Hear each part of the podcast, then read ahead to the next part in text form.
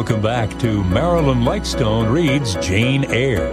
Without further ado, here is Marilyn Lightstone to continue the story. April 13th, 1848. There was no possibility of taking a walk that day. We had been wandering, indeed, in the leafless shrubbery an hour in the morning. But since dinner, Mrs. Reed, when there was no company, dined early.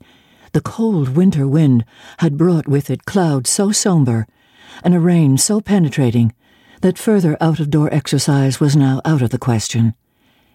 I was glad of it. I never liked long walks, especially on chilly afternoons. Dreadful to me was the coming home in the raw twilight, with nipped fingers and toes, and a heart saddened by the chidings of Bessie, the nurse and humbled by the consciousness of my physical inferiority to Eliza, John, and Georgiana Reed. The said Eliza, John, and Georgiana were now clustered around their mamma in the drawing room. She lay reclined on a sofa by the fireside, and with her darlings about her, for the time neither quarrelling nor crying, looked perfectly happy. Me, she had dispensed from joining the group, saying she regretted to be under the necessity of keeping me at a distance, but that until she heard from Bessie and could discover by her own observation that I was endeavouring in good earnest to acquire a more sociable and childlike disposition, a more attractive and sprightly manner, something lighter, franker, more natural, as it were, she really must exclude me from privileges intended only for contented, happy little children. What does Bessie say I have done? I asked. Jane, I don't like cavillers or questioners. Besides, there is something truly forbidding in a child taking up her elders in that manner. Be seated somewhere, and until you can speak pleasantly, remain silent. A breakfast room adjoined the drawing room. I slipped in there. It contained a bookcase I soon possessed myself of a volume, taking care that it should be one stored with pictures. I mounted into the window seat, gathering up my feet. I sat cross legged like a Turk, and having drawn the red moreen curtain nearly closed, I was shrined in double retirement. Folds of scarlet drapery shut in my view to the right hand. To the left were the clear panes of glass protecting but not separating me from the drear November day. At intervals, while turning over the leaves of my book, I studied the aspect of that winter afternoon. Afar, it offered a pale blank of mist and cloud. Near a scene of wet lawn and storm beat shrub, with ceaseless rain sweeping away wildly before a long and lamentable blast. I returned to my book Bewick's History of British Birds. The letterpress thereof I cared little for, generally speaking, and yet there were certain introductory pages that, child as I was, I could not pass quite as a blank. They were those which treat of the haunts of seafowl, of the solitary rocks and promontories, by them only inhabited, of the coast of Norway, studded with isles from its southern extremity, the Lindeness or Naze to the North Cape, where the Northern Ocean, in vast whirls, boils around the naked, melancholy isles of farthest Thule, and the Atlantic surge pours in among the stormy Hebrides. Nor could I pass unnoticed the suggestion of the bleak shores of Lapland, Siberia, Spitzbergen, Nova Zembla, Iceland, Greenland, with the vast sweep of the Arctic zone, and those forlorn regions of dreary space, that reservoir of frost and snow, where firm fields of ice, the accumulation of centuries of winters, glazed in alpine heights above heights, surround the pole and concentre the multiplied rigors of extreme cold. Of these death white realms, I formed an idea of my own, shadowy, like all the half comprehended notions that float dim through children's brains, but strangely impressive. The words in these introductory pages connected themselves with the succeeding vignettes and gave significance to the rock standing up alone in a sea of billow and spray, to the broken boat stranded on a desolate coast, to the cold and ghastly moon glancing through bars of cloud at a wreck just sinking. I cannot tell what sentiment haunted the quite solitary churchyard with its inscribed headstone, its gate, its two trees, its low horizon, girdled by a broken wall, and its newly risen crescent attesting the hour of eventide. The two ships becalmed on a torpid sea, I believe to be marine phantoms. The fiend pinning down the thief's pack behind him, I passed over quickly. It was an object of terror. So was the black horned thing seated aloof on a rock, surveying a distant crowd surrounding a gallows. Each picture told a story. Mysterious often to my undeveloped understanding and imperfect feelings, yet ever profoundly interesting. As interesting as the tales Bessie sometimes narrated on winter evenings, when she chanced to be in good humour, and when, having brought her ironing table to the nursery hearth, she allowed us to sit about it. And while she got up Mrs. Reed's lace frills and crimped her nightcap borders, fed our eager attention with passages of love and adventure taken from old fairy tales and other ballads.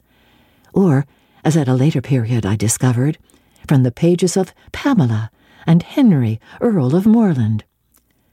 With Bewick on my knee, I was then happy. Happy, at least, in my way. I feared nothing but interruption, and that came too soon. The breakfast room door opened. Bah, Madam Mope! cried the voice of John Reed. Then he paused.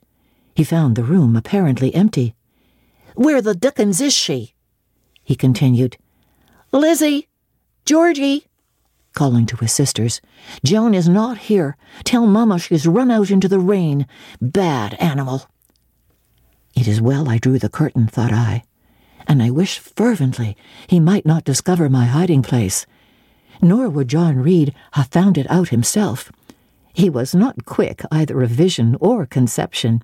But Eliza just put her head in at the door and said at once, She is in the window seat, to be sure, Jack.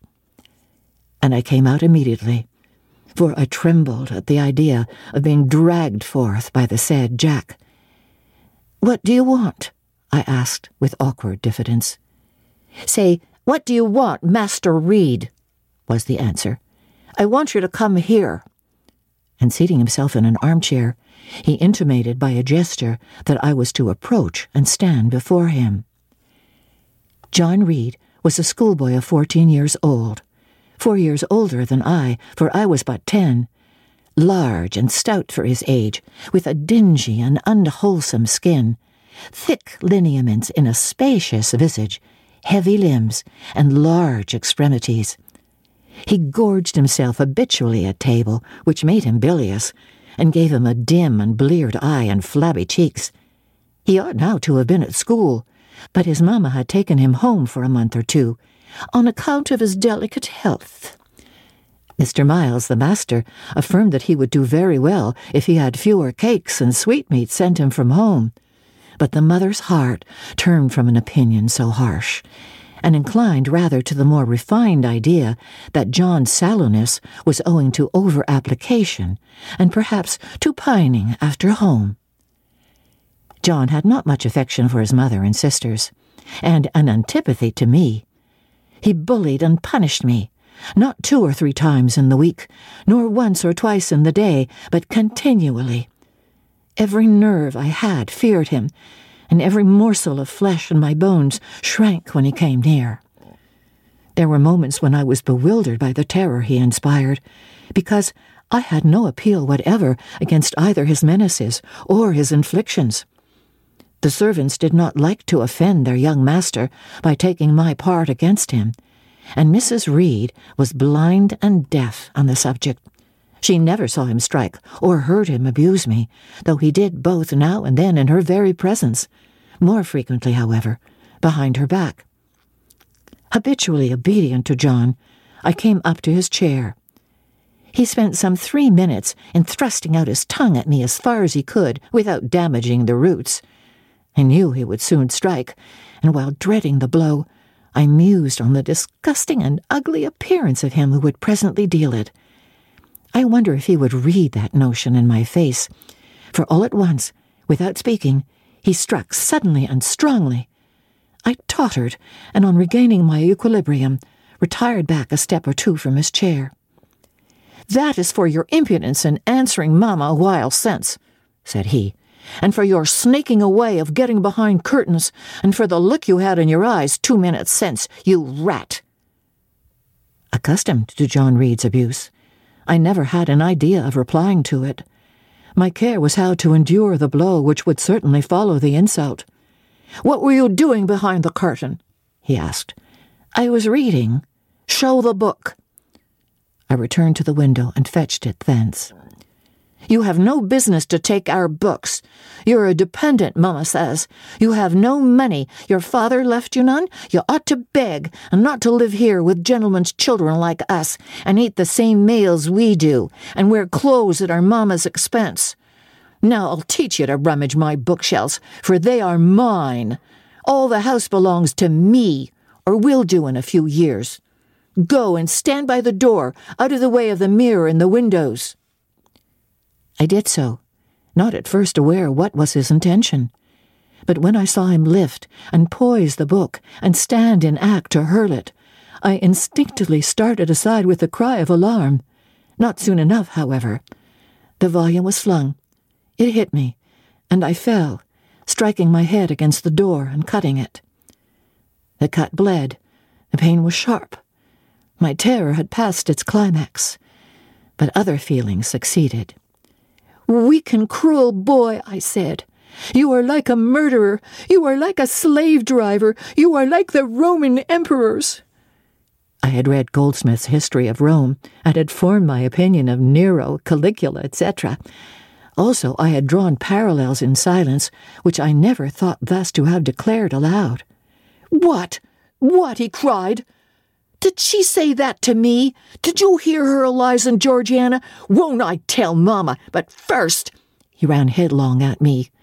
I felt him grasp my hair and my shoulder. He had closed with a desperate thing. I really saw in him a tyrant, a murderer. I felt a drop or two of blood from my head trickle down my neck, and was sensible of somewhat pungent suffering. These sensations for the time predominated over fear and I received him in frantic sort.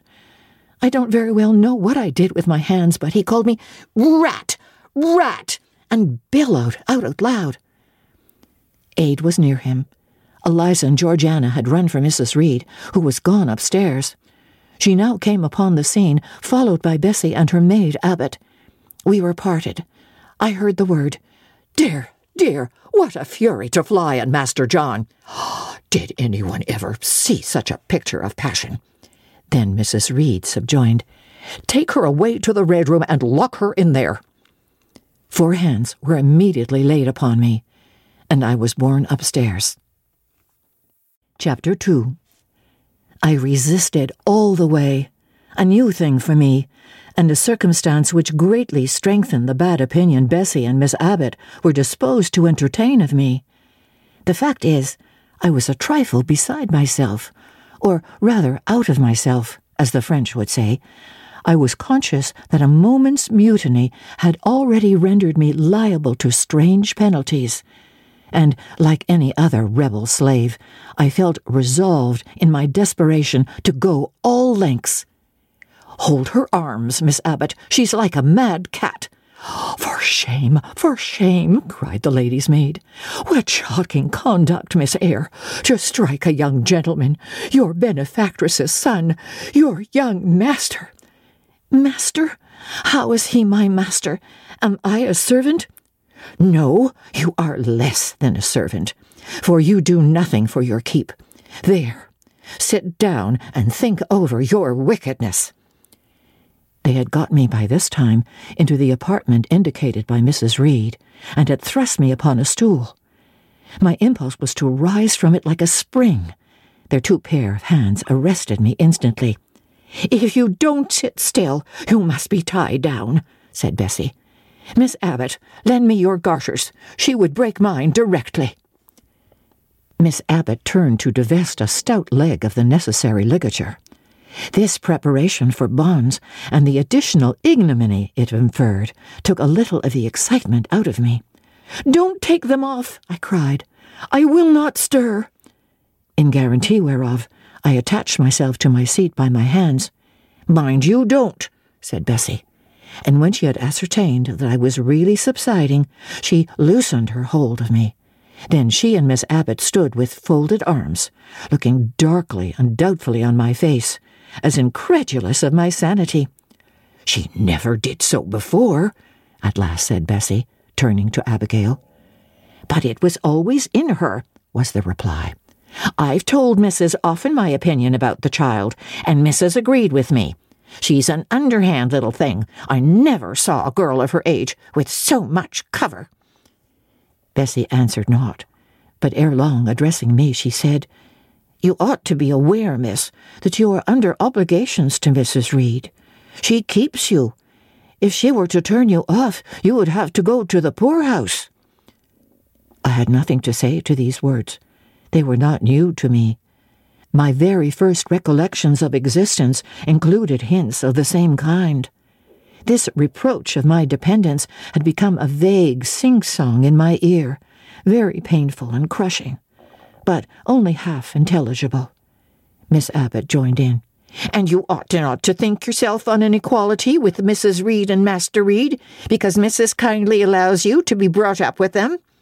They will have a great deal of money, and you will have none.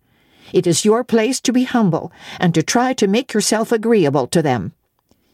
What we tell you is for your good, added Bessie, in no harsh voice. You should try to be useful and pleasant. Then perhaps you would have a home here. But if you become passionate and rude, Mrs. will send you away, I am sure. Besides, said Miss Abbott, God will punish her. He might strike her dead in the midst of her tantrums, and then where would she go? Come, Bessie, we will leave her. I wouldn't have her heart for anything. Say your prayers, Miss Eyre, when you are by yourself. For if you don't repent, something bad might be permitted to come down the chimney and fetch you away. They went, shutting the door and locking it behind them. The Red Room was a square chamber, very seldom slept in. I might say never, indeed, unless when a chance influx of visitors at Gateshead Hall rendered it necessary to turn to account all the accommodation it contained. Yet it was one of the largest and stateliest chambers in the mansion. A bed supported on massive pillars of mahogany, hung with curtains of deep red damask, stood out like a tabernacle in the centre the two large windows, with their blinds always drawn down, were half shrouded in festoons and falls of similar drapery. The carpet was red. The table at the foot of the bed was covered with a crimson cloth. The walls were a soft fawn colour, with a blush of pink in it. The wardrobe, the toilet table, the chairs were of darkly polished old mahogany. Out of these deep surrounding shades rose high and glared white the piled up mattresses and pillows of the bed, spread with a snowy Marseille counterpane. Scarcely less prominent was an ample cushioned easy chair near the head of the bed, also white, with a footstool before it, and looking, as I thought, like a pale throne. This room was chill, because it seldom had a fire. It was silent, because remote from the nursery and kitchen, solemn, because it was known to be so seldom entered.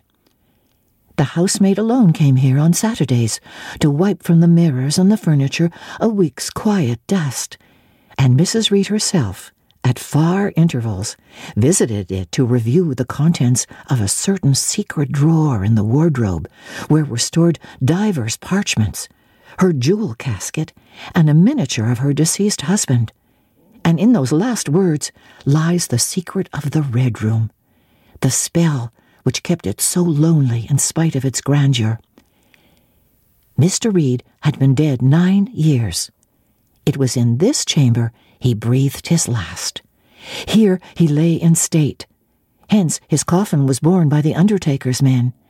And since that day, a sense of dreary consecration had guarded it from frequent intrusion. My seat, to which Bessie and the bitter Miss Abbott had left me riveted, was a low ottoman near the marble chimney piece. The bed rose before me. To my right hand there was the high, dark wardrobe, with subdued, broken reflections varying the gloss of its panels. To my left were the muffled windows. A great looking glass between them repeated the vacant majesty of the bed and room. I was not quite sure whether they had locked the door, and when I dared move, I got up and went to see. Alas! Yes, no jail was ever more secure. Returning, I had to cross before the looking glass. My fascinated glance involuntarily explored the depth it revealed. All looked colder and darker in that visionary hollow than in reality, and the strange little figure there gazing at me, with a white face, an arm speckling the gloom, and glittering eyes of fear, moving where all else was still, had the effect of a real spirit.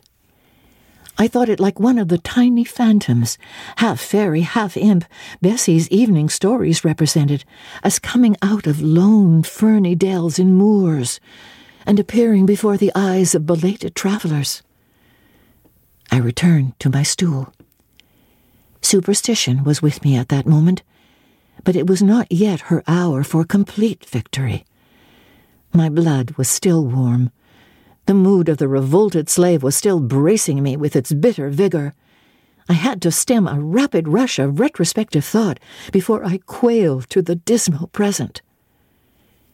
All John Reed's violent tyrannies, all his sister's proud indifference, all his mother's aversion, all the servants' partiality, turned up in my disturbed mind like a dark deposit in a turbid well.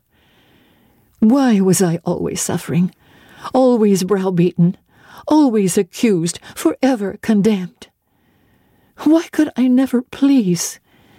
Why was it useless to try to win anyone's favor? Eliza, who was headstrong and selfish, was respected. Georgiana, who had a spoiled temper, a very acrid spite, a captious and insolent carriage, was universally indulged. Her beauty, her pink cheeks and golden curls seemed to give delight to all who looked at her, and to purchase indemnity for every fault.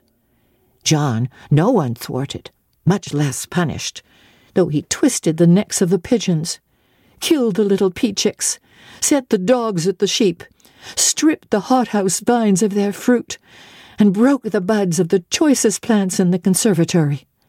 He called his mother old girl, too, sometimes reviled her for her dark skin, similar to his own, bluntly disregarded her wishes, not infrequently tore and spoiled her silk attire, and he was still her own darling.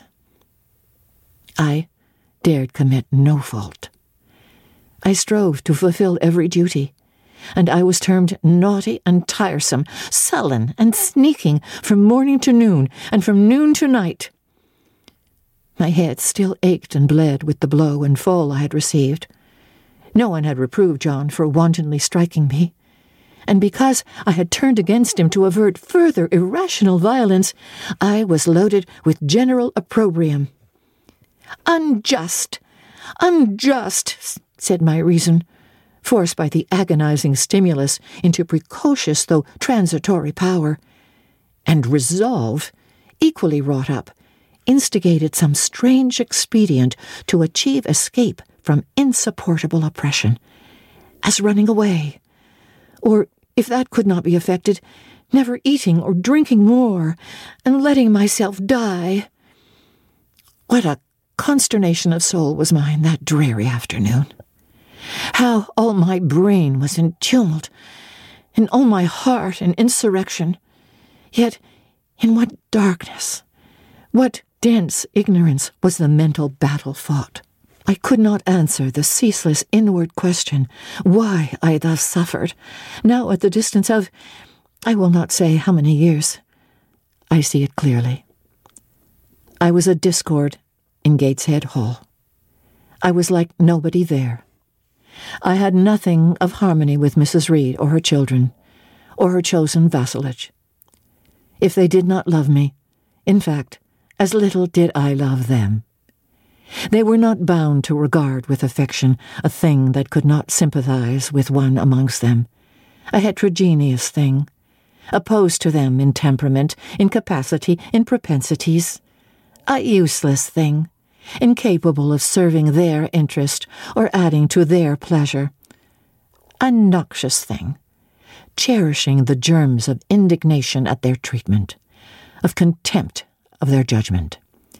I know that had I been a sanguine, brilliant, careless, exacting, handsome, romping child, though equally dependent and friendless, Mrs. Reed would have endured my presence more complacently. Her children would have entertained for me more of the cordiality of fellow feeling. The servants would have been less prone to make me the scapegoat of the nursery. Daylight began to forsake the Red Room. It was past four o'clock, and the beclouded afternoon was tending to drear twilight. I heard the rain still beating continuously on the staircase window, and the wind howling in the grove behind the hall.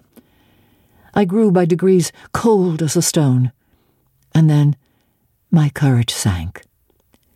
My habitual mood of humiliation, self doubt, forlorn depression fell damp on the embers of my decaying ire. All said I was wicked, and perhaps I might be so. What thought had I been but just conceiving of starving myself to death? That certainly was a crime. And was I fit to die? Or was the vault under the chancel of Gateshead Church an inviting bourne? In such vault I had been told did Mr. Reed lie buried, and led by this thought to recall his idea, I dwelt on it with gathering dread. I could not remember him, but I knew that he was my own uncle, my mother's brother, that he had taken me when a parentless infant to his house, and that in his last moments he had required a promise of Mrs. Reed that she would rear and maintain me as one of her own children. Mrs. Reed probably considered she had kept this promise, and so she had, I dare say, as well as her nature would permit her. But how could she really like an interloper, not of her race? and unconnected with her after her husband's death by any tie.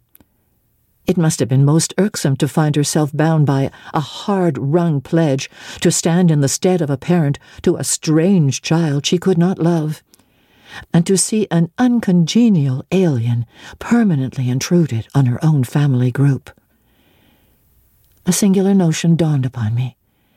I doubted not, never doubted, that if Mr. Reed had been alive, he would have treated me kindly. And now, as I sat looking at the white bed and overshadowed walls, occasionally also turning a fascinated eye towards the dimly gleaming mirror, I began to recall what I had heard of dead men, troubled in their graves by the violation of their last wishes, revisiting the earth to punish the perjured and avenge the oppressed. And I thought Mr. Reed's spirit harassed by the wrongs of his sister's child, might quit its abode, whether in the church vault or in the unknown world of the departed, and rise before me in this chamber.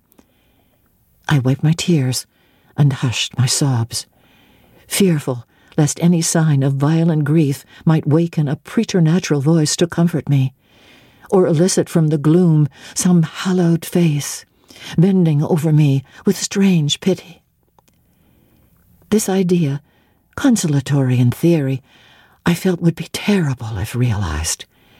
With all my might, I endeavor to stifle it. I endeavor to be firm. Shaking my hair from my eyes, I lifted my head and tried to look boldly around the dark room. At this moment, a light gleamed on the wall. Was it, I asked myself, a ray from the moon penetrating some aperture in the blind? No, moonlight was still, and this stirred. While I gazed, it glided up to the ceiling and quivered over my head. I can now conjecture readily that this streak of light was, in all likelihood, a gleam from a lantern carried by someone across the lawn. But then, prepared as my mind was for horror, shaken as my nerves were by agitation, I thought the swift darting beam was a herald of some coming vision from another world.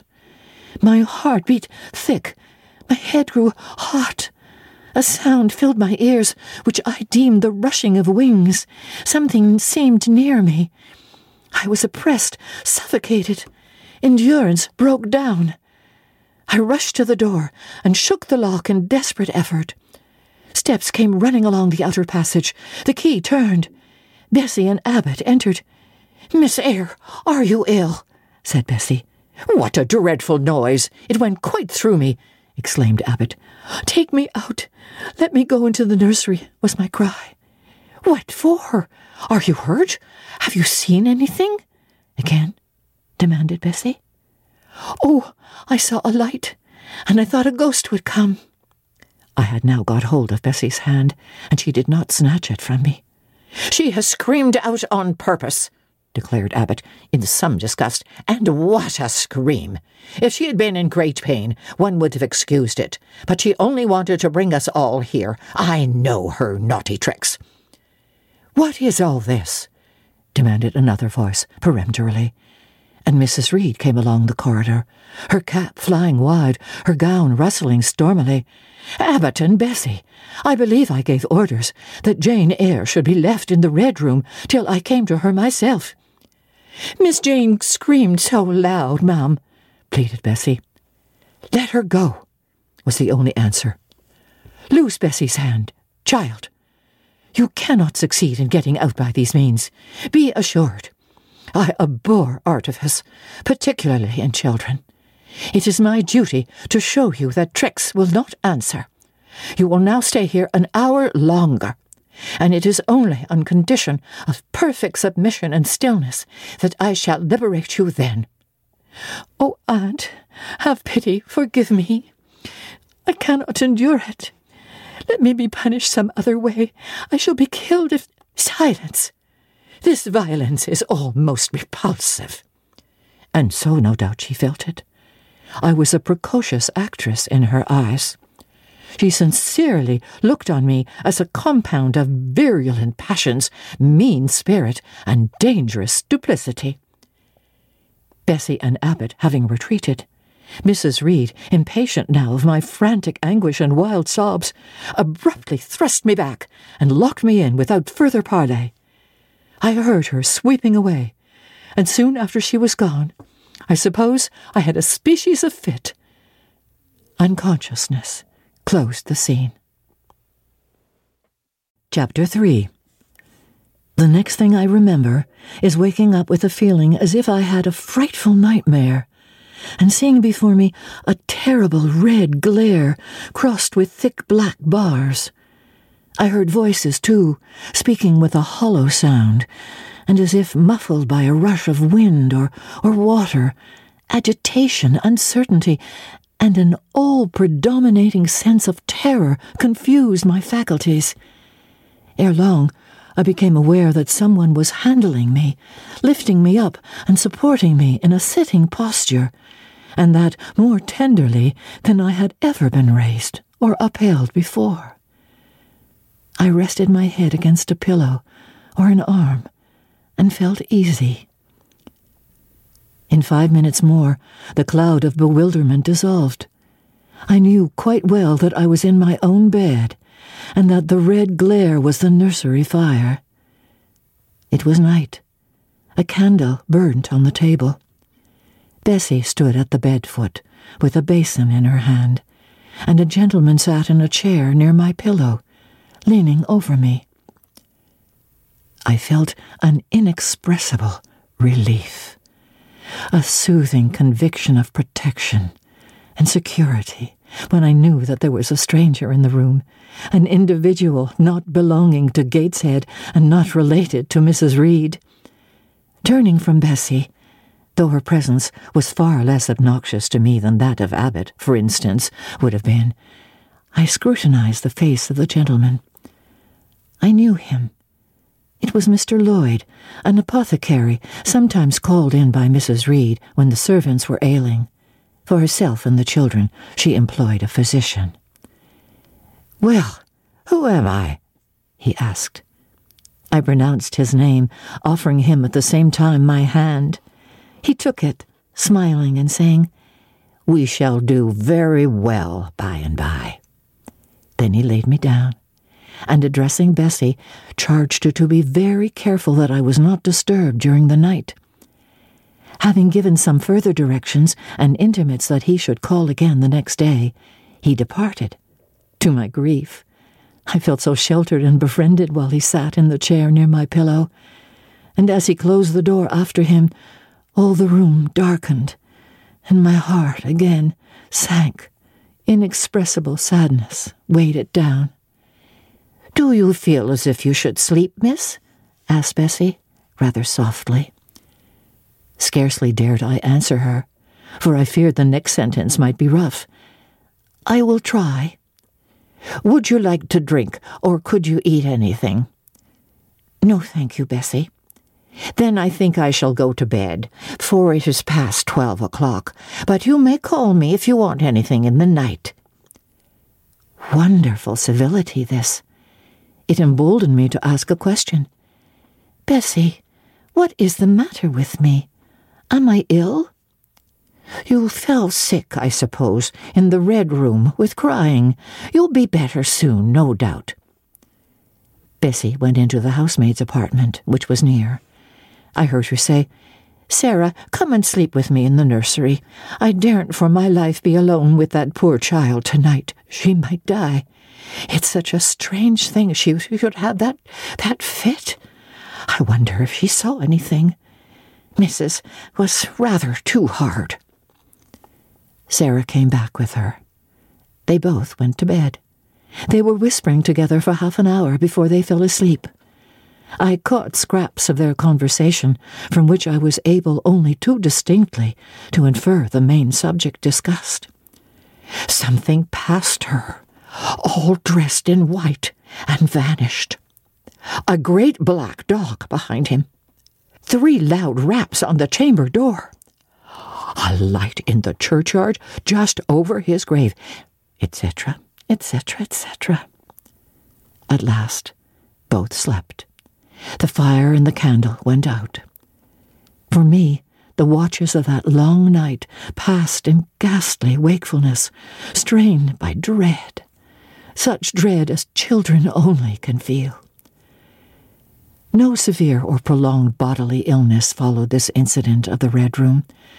It only gave my nerves a shock, of which I feel the reverberation to this day.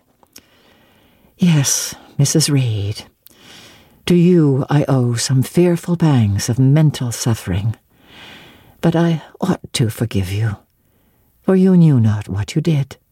While rendering my heartstrings, you thought you were only uprooting my bad propensities. Next day, by noon, I was up and dressed, and sat wrapped in a shawl by the nursery hearth. I felt physically weak and broken down, but my worst ailment was an unutterable wretchedness of mind, a wretchedness which kept drawing from me silent tears. No sooner had I wiped one salt drop from my cheek than another followed. Yet I thought I ought to have been happy, for none of the Reeds were there. They were all gone out in the carriage with their mamma. Abbot, too, was sewing in another room, and Bessie, as she moved hither and thither, putting away toys and arranging drawers, addressed to me every now and then a word of unwonted kindness. This state of things should have been to me a paradise of peace. Accustomed as I was to a life of ceaseless reprimand and thankless fagging. But in fact, my racked nerves were now in such a state that no calm could soothe and no pleasure could excite them agreeably. Bessie had been down into the kitchen, and she brought up with her a tart on a certain brightly painted china plate. Whose bird of paradise, nestling in a wreath of convolvuli and rosebuds, had been wont to stir in me a most enthusiastic sense of admiration, and which plate I had often petitioned to be allowed to take in my hand in order to examine it more closely, but had always hitherto been deemed unworthy of such a privilege. This precious vessel was now placed on my knee and I was cordially invited to eat the circlet of delicate pastry upon it. Vain favour, coming like most other favours, long deferred, and often wished for, too late. I could not eat the tart, and the plumage of the bird, the tints of the flowers, seemed strangely faded. I put both plate and tart away. Bessie asked if I would have a book. The word book acted as a transient stimulus, and I begged her to fetch Gulliver's Travels from the library. This book I had again and again perused with delight. I considered it a narrative of facts, and discovered in it a vein of interest deeper than what I found in fairy tales. For as to the elves, having sought them in vain among foxglove leaves and bells, under mushrooms and beneath the ground ivy mantling old wall nooks, I had at length made up my mind to the sad truth that they were all gone out of England to some savage country where the woods were wilder and thicker, and the population more scant, whereas Lilliput and Brobdingnag being, in my creed, solid parts of the earth's surface, I doubted not that I might one day, by taking a long voyage, see with my own eyes the little fields, houses, and trees, the diminutive people, the tiny cows, sheep, and birds of the one realm, and the cornfields forest high, the mighty mastiffs, the monster cats, the tower like men and women of the other. Yet, when this cherished volume was now placed in my hand, when I turned over its leaves and sought in its marvelous pictures the charm I had till now never failed to find, all was eerie and dreary. The giants were gaunt goblins, the pygmies malevolent and fearful imps, Gulliver a most desolate wanderer in most dread and dangerous regions. I closed the book, which I dared no longer peruse, and put it on the table beside the untasted tart. Bessie had now finished dusting and tidying the room, and having washed her hands, she opened a certain little drawer, full of splendid shreds of silk and satin, and began making a new bonnet for Georgiana's doll. Meantime, she sang her song.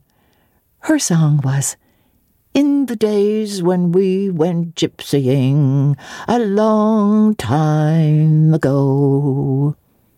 I had often heard the song before, and always with lively delight, for Bessie had a sweet voice, at least I thought so. But now, though her voice was still sweet, I found in its melody an indescribable sadness. Sometimes, preoccupied with her work, she sang the refrain very low, very lingeringly. A long time ago came out like the saddest cadence of a funeral hymn. She passed into another ballad, this time a really doleful one. My feet they are sore, and my limbs they are weary. Long is the way, and the mountains are wild. Soon will the twilight close moonless and dreary over the path of the poor orphan child. Why did they send me so far and so lonely? Up where the moor spread and grey rocks are piled, men are hard hearted and kind angels only watch o'er the steps of a poor orphan child. Yet distant and soft the night breeze is blowing, clouds there are none, and clear stars beam mild. God in his mercy protection is showing, comfort and hope to the poor orphan child. Even should I fall o'er the broken bridge passing, or stray in the marshes by false lights beguiled, still with my Father, with promise and blessing, take to his bosom the poor orphan child. There is a thought that for strength should avail me, though both of shelter and kindred despoiled. Heaven is a home, and a rest will not fail me. God is a friend to the poor orphan child. Come, Miss Jane, don't cry, said Bessie as she finished. She might as well have said to the fire, Don't burn. But how could she divine the morbid suffering to which I was a prey? In the course of the morning, Mr. Lloyd came again. What? Already up? said he as he entered the nursery. Well, nurse, how is she? Bessie answered that I was doing very well. Then she ought to look more cheerful. Come here, Miss Jane. Your name is Jane, is it not? Yes, sir. Jane Eyre. Well, you have been crying, Miss Jane Eyre. Can you tell me what about? Have you any pain? No, sir. Oh, I dare say she is crying because she could not go out with Mrs. in the carriage, interposed Bessie. Surely not. Why, she is too old for such pettishness. I thought so too, and my self esteem being wounded by the false charge, I answered promptly, I never cried for such a thing in my life. I hate going out in the carriage. I cry because I am miserable. Oh, fie, miss, said Bessie. The good apothecary appeared a little puzzled. I was standing before him. He fixed his eyes on me very steadily. His eyes were small and grey, not very bright, but I dare say I should think them shrewd now. He had a hard featured, yet good natured looking face. Having considered me at leisure, he said, What made you ill yesterday? She had a fall, said Bessie, again putting in her word. Fall? Why, that is like a baby again. Can't she manage to walk at her age? She must be eight or nine years old. I was knocked down, was the blunt explanation jerked out of me by another pang of mortified pride. But that did not make me ill, I added, while Mr. Lloyd helped himself to a pinch of snuff. As he was returning the box to his waistcoat pocket, a loud bell rang for the servants' dinner. He knew what it was. That's for you, nurse, said he. You can go down. I'll give Miss Jane a lecture till you come back. Bessie would rather have stayed, but she was obliged to go because punctuality at meals was rigidly enforced at Gateshead Hall. The fall did not make you ill, then. What did? pursued Mr. Lloyd, when Bessie was gone. I will shut him in a room where there is a ghost till after dark. I saw Mr. Lloyd smile and frown at the same time. Ghost? What? You are a baby, after all. You are afraid of ghosts? Of Mr. Reed's ghosts, I am. He died in that room and was laid out there. Neither Bessie nor anyone else will go into it at night if they can help it, and it was cruel to shut me up alone without a candle. So cruel that I think I shall never forget it. Nonsense. And is that what makes you so miserable? Are you afraid now in daylight? No, but night will come again before long. And besides, I am unhappy. Very unhappy for other things. What other things? Can you tell me some of them? How much I wish to reply fully to this question. How difficult it was to frame an answer. Children can feel, but they cannot analyze their feelings and if the analysis is partially effected in thought, they know not how to express the result of the process in words. Fearful, however, of losing this first and only opportunity of relieving my grief by imparting it, I, after a disturbed pause, contrived to frame a meagre, though as far as it went, true response. For one thing, I have no father or mother, brothers or sisters.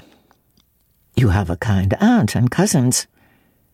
Again I paused, then bunglingly announced, But John Reed knocked me down, and my aunt shut me up in the red room. Mr. Lloyd a second time produced his snuff box. Don't you think Gateshead Hall a very beautiful house? asked he. Are you not very thankful to have such a fine place to live at? It is not my house, sir. An abbot says I have less right to be here than a servant. Pooh, you can't be silly enough to wish to leave such a splendid place. If I had anywhere else to go, I should be glad to leave it. But I can never get away from Gateshead till I am a woman. Perhaps you may. Who knows? Have you any relations besides Mrs. Reed? I, I think not, sir. None belonging to your father? I don't know. I asked Aunt Reed once, and she said possibly I might have some poor, low relations called Eyre, but she knew nothing about them. If you had such, would you like to go to them? I reflected. Poverty looks grim to grown people, still more so to children. They have not much idea of industrious, working, respectable poverty. They think of the word only as connected with ragged clothes, scanty food, fireless grates, rude manners, and debasing vices. Poverty for me was synonymous with degradation. No, I, I should not like to belong to poor people, was my reply. Not even if they were kind to you? I shook my head. I could not see how poor people had the means to being kind and then to learn to speak like them, to adopt their manners, to be uneducated, to grow up like one of the poor women I saw sometimes nursing their children, or washing their clothes at the cottage doors of the village of Gateshead. No, no, I was not heroic enough to purchase liberty at the price of caste. But are your relatives so very poor? Are they working people? I cannot tell. Aunt Reed says if I have any, they must be a beggarly set. I should not like to go a begging. Would you like to go to school? Again I reflected. I scarcely knew what school was. Bessie sometimes spoke of it as a place where young ladies sat in the stocks, wore backboards, and were expected to be exceedingly genteel and precise. John Reed hated his school and abused his master but John Reed's tastes were no rule for mine.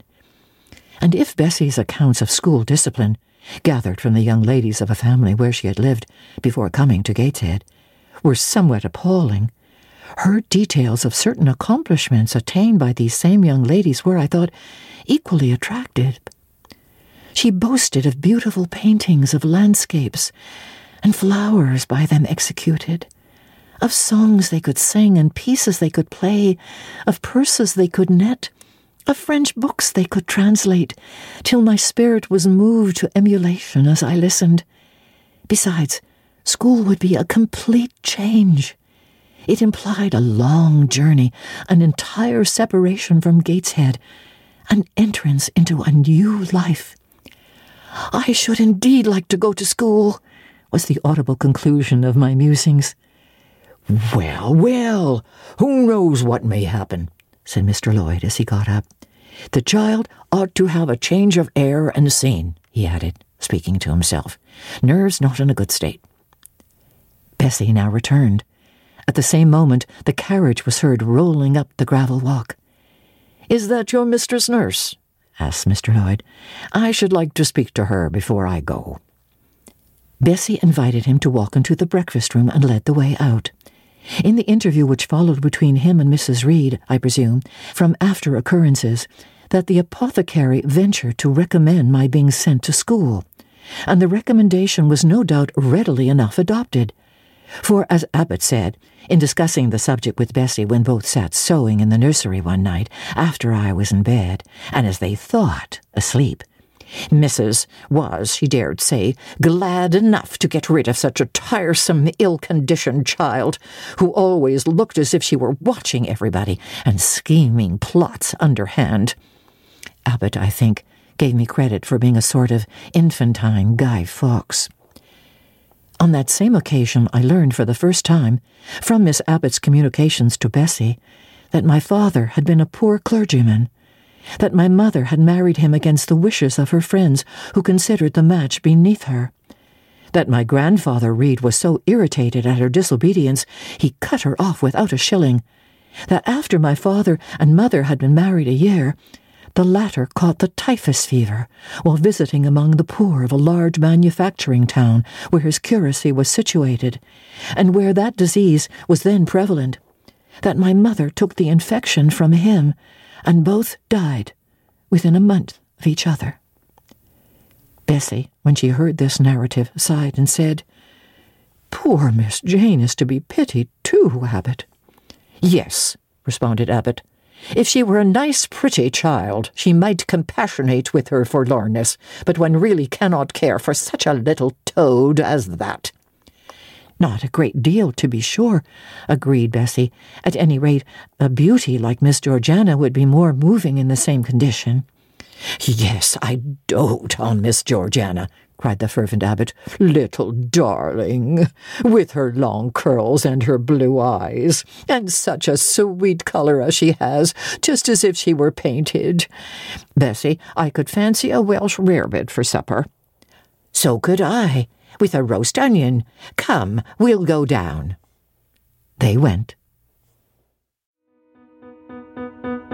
Thanks for listening to this episode of Marilyn Lightstone Reads Jane Eyre. This episode was produced by Justin Eacock and Paul Thomas. Executive producer Moses Znaimer. You can help us by recommending this podcast to your friends and rating it in the iTunes and Android podcast stores.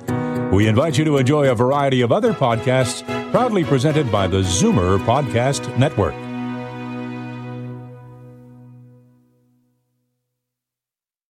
This podcast is proudly produced and presented by the Zoomer Podcast Network, home of great podcasts like Marilyn Lightstone Reads, Idea City on the Air, and The Garden Show.